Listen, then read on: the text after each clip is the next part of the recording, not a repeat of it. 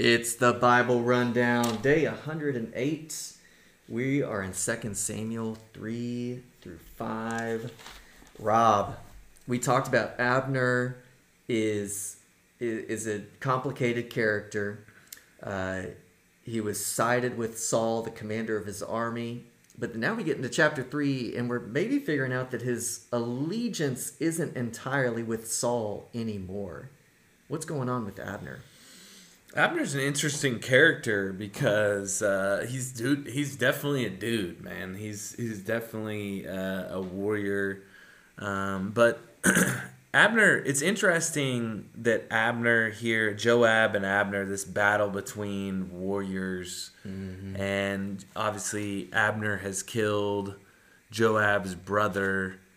And yet David is trying to come to an agreement with Abner, and it doesn't work out for Abner. I don't know that, obviously it's the Lord's plan to kind of end that term with Saul and his rulers and his kings and his sons after him. So I think Abner,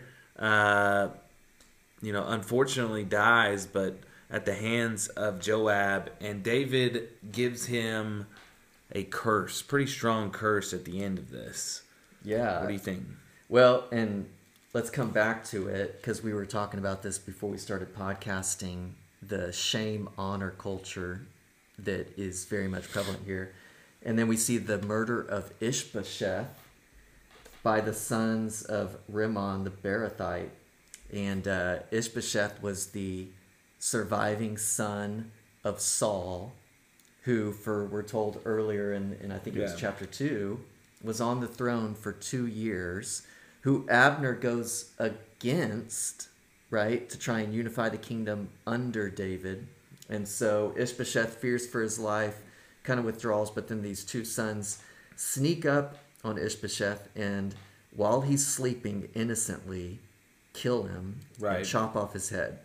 Right. And then we have this account where they come, bring the head to David to prove Ish-bosheth is dead. The kingdom is now fully aligned with David. And David has the same reaction he did with the young Amalekite that said he killed Saul. He dishonors them, not only by having them killed, but by chopping off their hands and their feet and hanging them beside the pool at Hebron. Mm. So, kind of twofold, were the acts that David did against both Joab and these two sons, were they righteous acts in God's eyes? Or how do we kind of wrestle with the punishment that David gives out? Yeah, so, one of the things that we understand is that David is not to build a house because there's blood on his hands. And I think we have to understand that there is wrath and judgment upon wickedness and sin, and that is in the nature and character of God. But in all of that, we also have seen David withhold the judgment and wrath of God upon God's anointed Saul. So we've seen all these things take place. I think, obviously, if Abner was arguing, or if Joab was arguing, he would say, well, he killed my brother, eye for eye, tooth for tooth. And I think David probably falls on the idea that it was in battle, in war. Exactly. And so now you're killing an innocent man. Yep. That's trying to make peace with us. That's murder. So So I think in one argument there you have that, and then in this other argument it's kind of like the Amalekite who comes after Saul and says, "Look what I did to the king of Israel," right, and you came against God's anointed. Ish-bosheth is the same way. David views him in the line of Saul. Mm-hmm. He would rather make peace than kill him. Yeah, it brings to mind kind of what Peter writes about in 1 Peter 4. With the idea that if we're going to suffer as Christians, we suffer injustice because of the righteousness that we have. Mm-hmm. And I think David is really pointing us to that gospel principle Mm-hmm. When you put your trust in the Lord, there will be at times things that you have to make the choice. Are you going to take matters in your own hands or trust that God is with you? But the shame honor thing is interesting because, like, we talked about it before. He could have just had Joab put to death. But this curse, what is it going to exclude him from in his line from ever really being able to do if these curses really play out? Yeah, it's gonna exclude him from going into the temple because essentially from the presence of God. He's unclean. Man. He's unclean perpetually, and so is his family. So I think if we look at like this Old Testament shame honor culture, it's bringing dishonor on David of what Joab did. So David brings dishonor on Joab and his family. And then the shame that Ish-bosheth experienced in his death, David shames these two men. And it doesn't really make sense in our Western culture, but if you've ever had an opportunity to see an honor-shame culture, you're going to hear these crazy stories of mercy killings or just things that they don't have a place in God's word, but B, it's not the way that we think through our own system of justice. And I would think that this would relate to the gospel. We can never be clean or cleansed, so we are always guilty. We always have brought God dishonor. In the sight of God, we're never able to enter into his presence unless the blood of Christ covers us. And so in this case, he is considered unclean, unable to enter in, and those that do not have the blood of Jesus Christ covering them in the same way will not be able to enter into the presence of God in eternity. And we receive honor through the Son of God taking on our shame on himself. So then chapter 5, David's anointed king.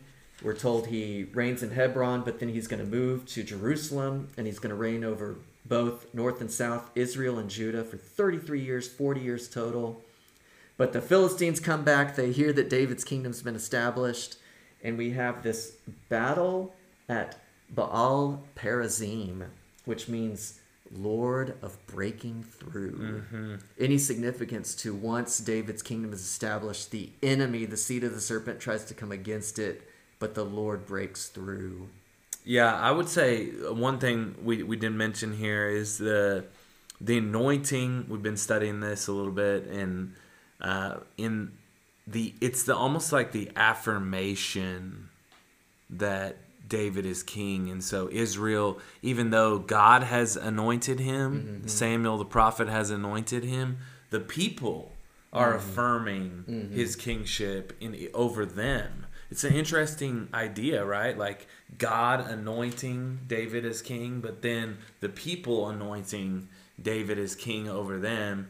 I think that when we see the baptism of Christ, this is my son in whom I'm well pleased, that is almost like the affirmation from God, the anointing of the king who is ruling and reigning. So it's very interesting, all these things that take place here to represent the anointing or the ordination of the king. Yeah. Coronation. It's Coronation Day. But we're not going to break out into song for Frozen. Yeah, I think the whole Baal-perazim, right? The Lord of breaking through. God is the God of salvation. He works on behalf of his people. Romans 8 has those beautiful promises, right? If our God is for us, who can be against us? We are more than conquerors, not in and of ourselves because of what the Lord has done for us. Mm. It's going to be fun, man. We get to talk about Uzzah tomorrow. Yeah, don't touch the presence of God. But do touch whatever device you use to listen to the Bible Rundown and tune in tomorrow. We'll see you.